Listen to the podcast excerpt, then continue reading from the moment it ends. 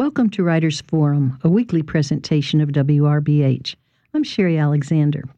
We want to welcome our guest today, Chris Schaberg, author most recently of Airportness The Nature of Flight. Welcome back, Chris. Thanks, Sherry. Nice to be back with you. Nice to see you again. Um, you're an associate professor at Loyola. Yep. But you're from Michigan originally. Correct, yes. Um, before we get into the airport books, you did write about some other things. In fact, when we interviewed you last time, you had written a fascinating study of Brad Pitt. Oh yeah, yeah. That book uh, still out in the world. I recently learned that it is being um, r- released in a new edition in India. The book has done really well in India, apparently, and and there's a, a lot of a large audience for American popular culture in India. Not surprisingly, but uh, it's nice to see that book still making its rounds in the world. I know you're Dr. Schaberg. Is it okay if I just call you Chris? Of course.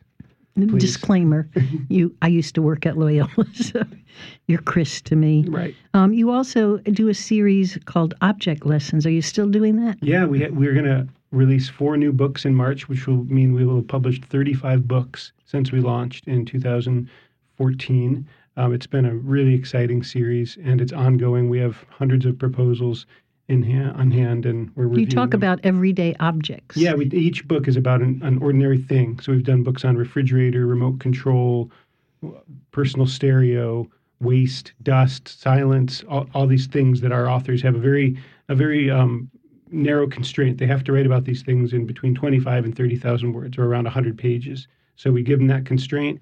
They have one object and they just write, and they, they come from all different angles. They're different styles. Some are more memoir, some are more uh, creative nonfiction or cultural history, but it makes a really eclectic uh, group of books. Did, did you think of that idea, or did, did, somebody yeah. ask you to edit that? My editor on my first airport book asked me to come up with a new idea for a, a cultural studies series. This was back in 2012, and I came up with this idea of object lessons, beautiful little books on single things. And then I started collaborating with my co editor, Ian, who's at Georgia Tech, and we sort of grew the idea into an even a bigger project that also has an online presence at the Atlantic Monthly.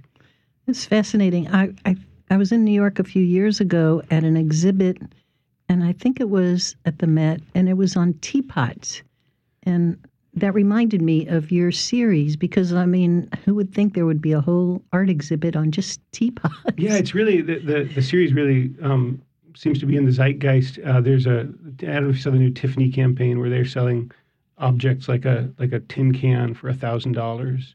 Oh my or goodness! All these little just ordinary objects for obscene amounts of money, but they too are tapping into this. Are they jeweled or? I believe they're just special because they're sold by Tiffany. Oh my goodness! Yeah.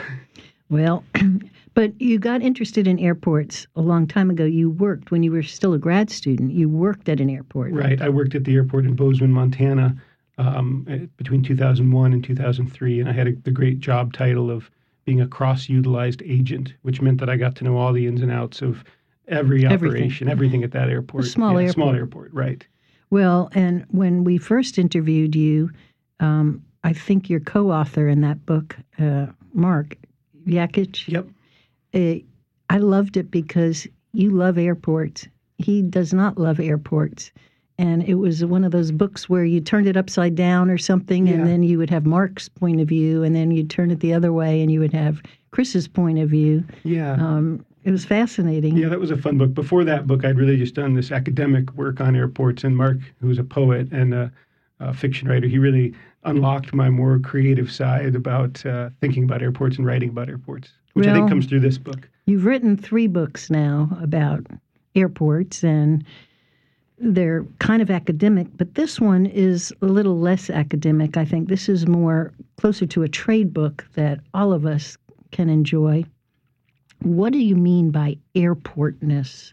Yeah, so by airportness, I, I mean the the sort of overall or or permeating feel of airports and air travel, what it means to be in that space and time of airports at the gate, at check-in, at security, at the curbside, but also on the plane and the jet bridge, all of these little stages that we go through in an ordinary day of flight as passengers. Um, so I use this term airportness, and I'm I'm sort of blowing it up from what it has meant for architecture and design. Airportness has meant a very narrow thing, which is just sort of the uh, the structural feel or design feel of airports, and I, and I want to expand that and think about it more as a psychological, philosophical uh, ambiance as well. Well, your field as an academic is, um, could you call it deconstructionism? It's critical theory. You look at things with a very serious uh, point of view, but sometimes the things are not necessarily academic, like Brad Pitt. Right, Your book right. was deconstructing Brad Pitt. Yeah. And so you're looking at airports a little differently. It's not uh, something that you would pick up in the airport to to go around the airport and look at it. It's not a guidebook or a travel book or something like that. You're, you're, there's more the philosophy yeah, airports. yeah, I Would think that I think that's right. I mean, with this book, I really did want it to be a li- more accessible and more, as you said earlier, for the for the general reader. Um, but yeah, I'm trying to take this this I guess more philosophical look. But but I will say too that I think my my approach to airports has become in some ways less serious and more whimsical or or more um, playful as as time has gone well, on. Well, this book certainly was lighter reading for me Yeah, than than the um, you know more academic. I can say since I used to be an academic. right. Um, We grow out of it, hopefully. Well, being a journalist, I never really grew into it. Uh, but anyway, that's another story. And, and you talk about how flight now, we don't romanticize airports and flying the way we did. You're, you people, this is radio, so people can't see that you're a younger man. but, but we older people remember when flying was really special. I, the first time I went on an airplane, we got all dressed up. We right. I wore gloves. we Yeah. were flying from Florida to New York, and boy, I'd never been to New York. I'd never been on a plane. It was a big deal. Yeah, it's funny though. You know, I'm I'm teaching a, a, a freshman class on airports and air travel this semester at Loyola, and even my 18 year old students, they seem to know that, even though they're 20 years younger than me. Their grandma But- told them. But yeah, but they we, we were reading an article the other day about airports of the future, and one of these articles used the word funky to describe these new airport designs. And my and students in two different classes picked up on that, and they said this makes it sound like they want air travel to be like it was in the 60s and 70s. And I thought it was so interesting. They had this. They knew that there was this time, this golden age of travel that we now recognize as being kind of quirky, you know, modern 60s, 70s, the jet age. They know that even though it was 30 or 40 years before they were even alive. And I thought that was really interesting. Well, I, when I was a little kid, we would run out. I lived near kind of an airport, and when jets were breaking the sound barrier, we used to run around and yell, you know, jet, jet, and look and watch the plane, and then watch the sound, listen, Yeah. and the sound followed. Yeah, that's great. Anyway, but you you you do it in the form of a one trip that you took. Right. I guess it was a round trip. Well, it was it was a two leg trip. So Two- it starts early in the morning, has a morning a morning shorter morning flight, and then a longer kind of afternoon flight, and then I arrive home. I start at a hotel. And they're very s- uh, short chapters, Yes. so that you could read it on a plane Yeah. or wherever. You know, you could just read a few pages. And, Yeah, and you start with the curbside, which I thought was kind of interesting, where you're saying goodbye to one part of your life and you're like moving into a different realm. yeah, yeah. And I'm I'm in that chapter. I'm I encourage readers to really, if they can, if they can just if they can just w- give an extra few minutes to just pause there and take it all in, because I think there's an energy there that we so often just bustle through, get through it as fast as we can to the security checkpoint or to the to the check-in stand. But if you but just lingering on that curbside, there's a certain I think special energy there that that, that is overlooked. When you talk about emotion, and I would, of course, everything you read, you project your own life. And I was thinking, you said there's a lot of emotion, and I was thinking how, especially when you've been visiting your loved ones and you're going home, Yeah, it's really hard at the airport. Yeah. You have to psych up yeah. to say goodbye. And there's the pressure of, man, we got to get the car moving. We got to get away from the curb. We can't linger here too much, or else the police officer will come and blow his whistle and tell us to get moving. Or if you're on a business trip, you know, you're always looking around, making sure you have your Right, laptop and everything you need, your tablet and right. you know, papers that you might need for the trip or whatever. Um, and then you talk about the boarding pass, which whoever thought about boarding passes as something to think about. I mean, Yeah. it was just it's a piece of paper that you, or now today just a, a screen on your yeah, phone. Yeah, now it's not so much a piece of paper; it's a virtual piece of paper on your phone for many passengers. Some people still have the the, the paper tickets, but I was actually at the airport last week, and I noticed a, a passenger lost her paper boarding pass, and an airline attendant was running around trying to find the passenger, and I thought, wow, this is is almost quaint. It's it's great. So someone lost a piece of paper, and someone else is helping them find that piece of paper. It's amazing that we still have a place where this this matters, especially in the age of online education and so on. You know, my kids um, make fun of me for I. I'd like to have the piece of paper, and they said, "Why do you need the piece of paper? It's on your phone." Right. And I just keep thinking, well, phones can, you know, the battery could go, or I don't know. Yeah, the screen can shatter. My screen shat- shattered, and so I can't use it to check in anymore. Well, So, Christmas is coming, Chris. yeah, right. if if Camille is your wife, if she's listening, Laura, Laura's my, Camille's my Oh, daughter. Oh, Laura, if Yeah. Laura is listening, Christmas is coming. right. Um, you talk about uh, waiting around, which certainly everybody has ideas about waiting around in the airport. There's people that I know some people they want to get to the plane just when it's time to board, Right. but you can't really do that anymore with security. Right. No, you have to you have to bide your time unless you unless you have access to the elite lounge, and then you can wait in the elite lounge to the last moment and run downstairs. And Yeah, but I mean, you can't say. I mean, people used to say certain type of person. I just want to get there five minutes Right. before the flight, Right. but now you're going to have to go through security. No, that's true. That could take yeah, an hour. yeah, and of course you have the new TSA pre-check, which is trying to mitigate that. But as soon as we have so many people who are pre-checked, it will Uh, the pre-check problem. line is getting Yeah, pretty long exactly. because I did that. I Right. anyway. Um, you talk about you use this term. I don't know. Did you make this up? Gate lice.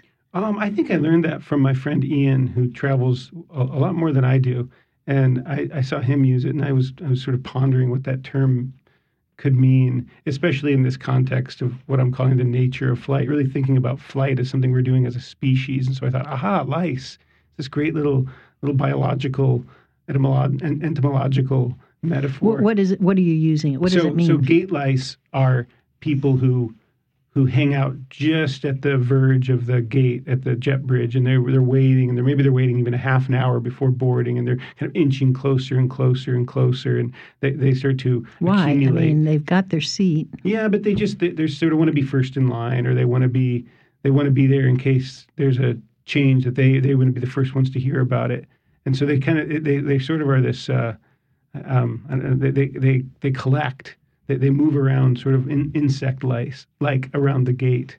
Um, Well, Southwest, there is some benefit. I mean, Southwest, when they first started unreserved seats, it was horrible because everybody would elbow Right, people out right. of the way.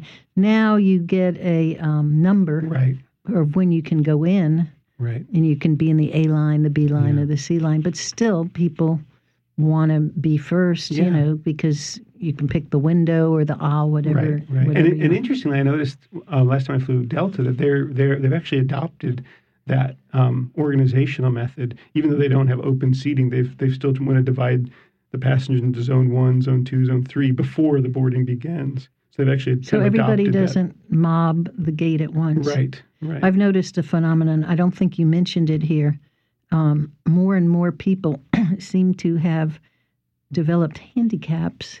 And on Southwest, I don't know, I can't remember um, the last time I flew a different airline, but on Southwest anyway, you get to board before the people that are in order if you're in a wheelchair. And I see many, many more people in wheelchairs than I used to.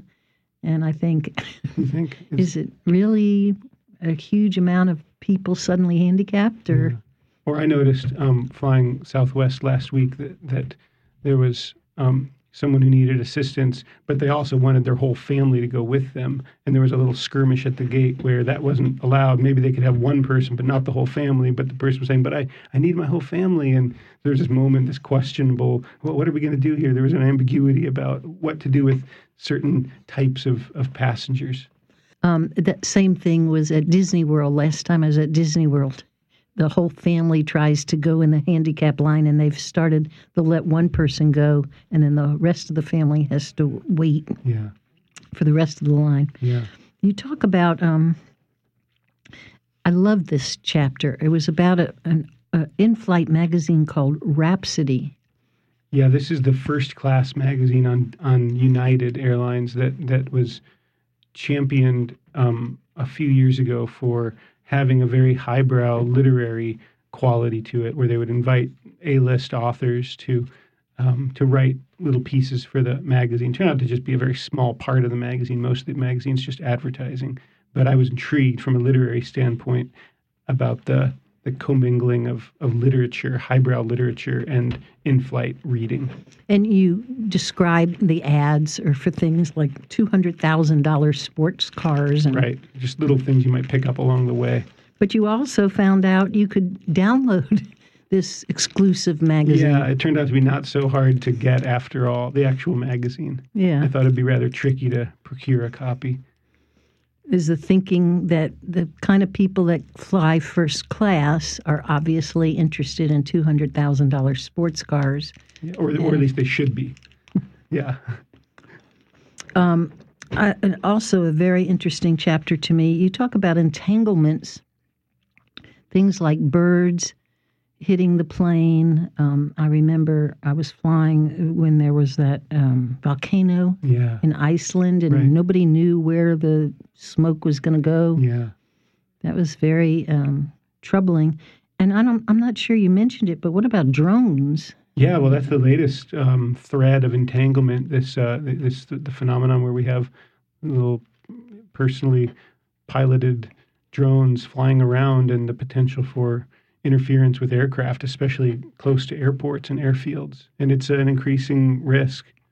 Are we doing anything about it? Aren't yeah, there? there, yeah, there's there's there's concern about it, widespread concern, but I mean, there's also the ramping up of these these drones all over the the world, really.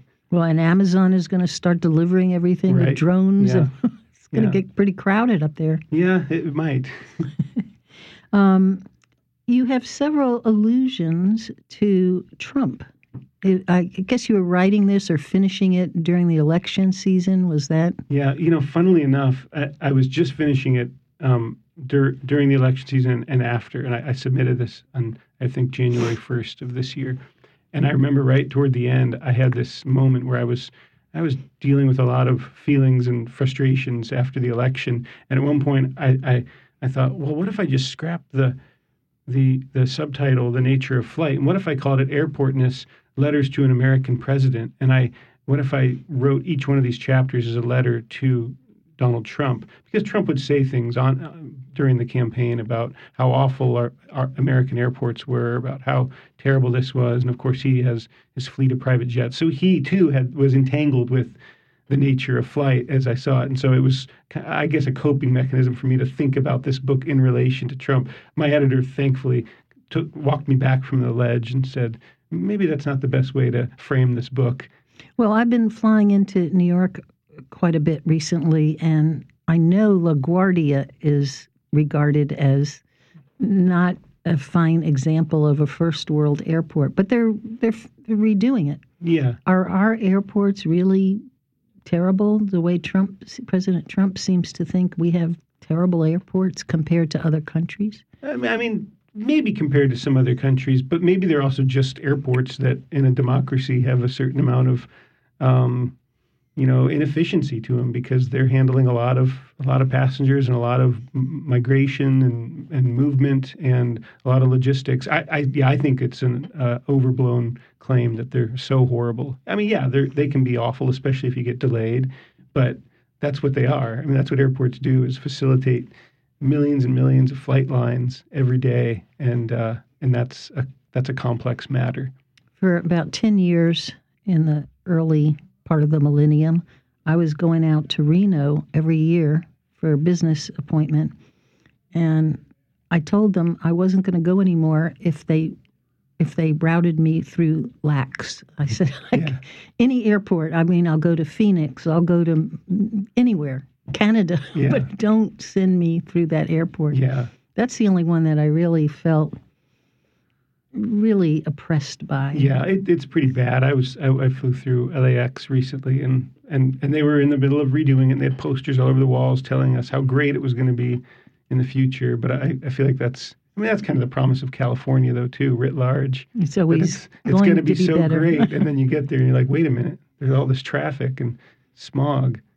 Well, you kind of sum it up and you give us some reasons at best. What what are airports at best? What can we we can look at them as what Yeah. places of imagination? Yeah, places of imagination, places of cosmopolitanism, places of of acts of generosity, places of of of romantic wonder, um, uh, considerations of geography, where we are in, in space and time. I think that's what they are at, at best, and and and they're about human connection at best. They're about people traveling to to meet one another. Even though we forget that, as obvious as it seems, I think we forget that when we get so mad about our own. Well, yeah. What do we? get? What's at worst?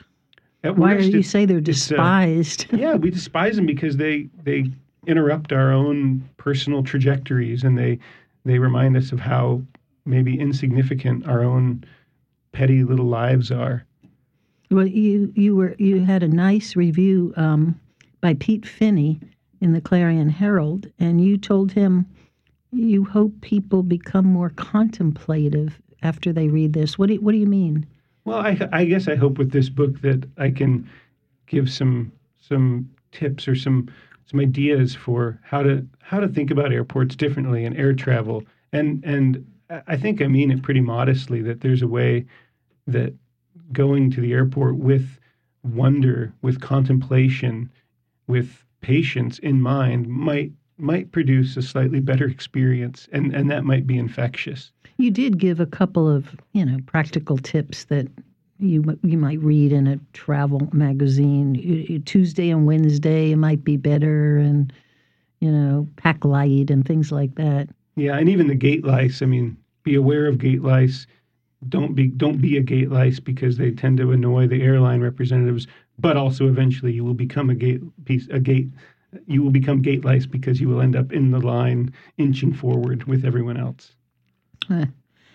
Um, you you see, you see maybe the end of airports. What what do you mean?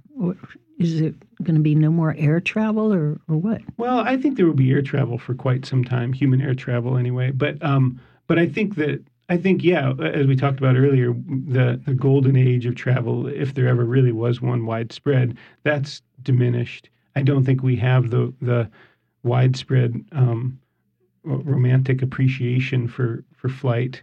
Um, and I think that increasingly we we have uh, a competing competing demands from our s- smartphone, digital technologies, these things that really are competing for our, our presence and our attention. And they there's an uncomfortable coexistence right now between smartphones and airports. And as smartphone technology gets better and better and better, I'm curious to see what'll happen to s- actually moving our bodies around, which seems increasingly maybe clunky and old fashioned. I mean, you wrote the end of airports. Yeah, that was my that was my second book. Yeah, Yeah, and th- and in that book, I really meant the end of airports, like like their purpose, their function. What do they do? But I wanted it to have that play on words to also be: Are we reaching the end of airports as we've known them? Will we shift into something else with, as you said, more drones, more remote piloted air aircraft, where autonomous cars are actually transporting more people than small regional jets? And I think that's that's quite likely. Well, we have cars now that go above the ground. Yeah. At what point do they become air travel? Yeah, yeah, yeah. There are that. That's a fantasy that's that's been uh, nurtured for a while. The idea of just little um, flying cars, and every few years you see some new development, but usually ap- soon after there's a crash or funding is pulled out. What's next for you? Are you going to write another book about airplanes? Yeah, I told my editor that I was done with airports now, but I I am working on a new airport book. I, I I'm ashamed to say. but this um, one might be fiction. Yeah, I'm, I'm toying with fiction. It's been a new um, experiment, and it's been really fun, pushing me in, in some new directions. But I'm I'm toying with a, a novel about airports in the in the near future. Kind in of the take near picking future. up on. So it wouldn't be all science fiction. no, but it would be it would be speculative, a little bit. Well, we'll have to invite you back then. That sounds great. Well, you said your last um, book was translated, or one of your books was translated in in India or somewhere and doing well. I guess the Brad Pitt book. yeah. but um, you're really known for your airport books, and I like the Times Higher Education said. I thought this was high praise. Schaberg, excuse me, has single-handedly invented the rapidly ascending pun field of airport studies. So that might make you feel pretty good. Yeah, it's been a. I mean, it's. I, I there have been plenty of really smart people who've written about air travel and airports over the years, but I, I feel like I am bringing something slightly different, just with this uh, humanities angle and thinking about the philosophical dimensions of, of flight and not and not letting it go, not moving on to. Some people say, "Oh, why don't you move on to bus stations or train stations?" Well, I think I'll stick with air travel. There's still a lot here to explore. Well, and it's nice to be seen as the expert in a, in a field. Um, well, thank you. And you've been listening to Writers Forum. And of course, we want to thank our guest today, Chris Schaberg, author most recently of an interesting little book, Airportness The Nature of Flight. I'm Sherry Alexander for WRBH.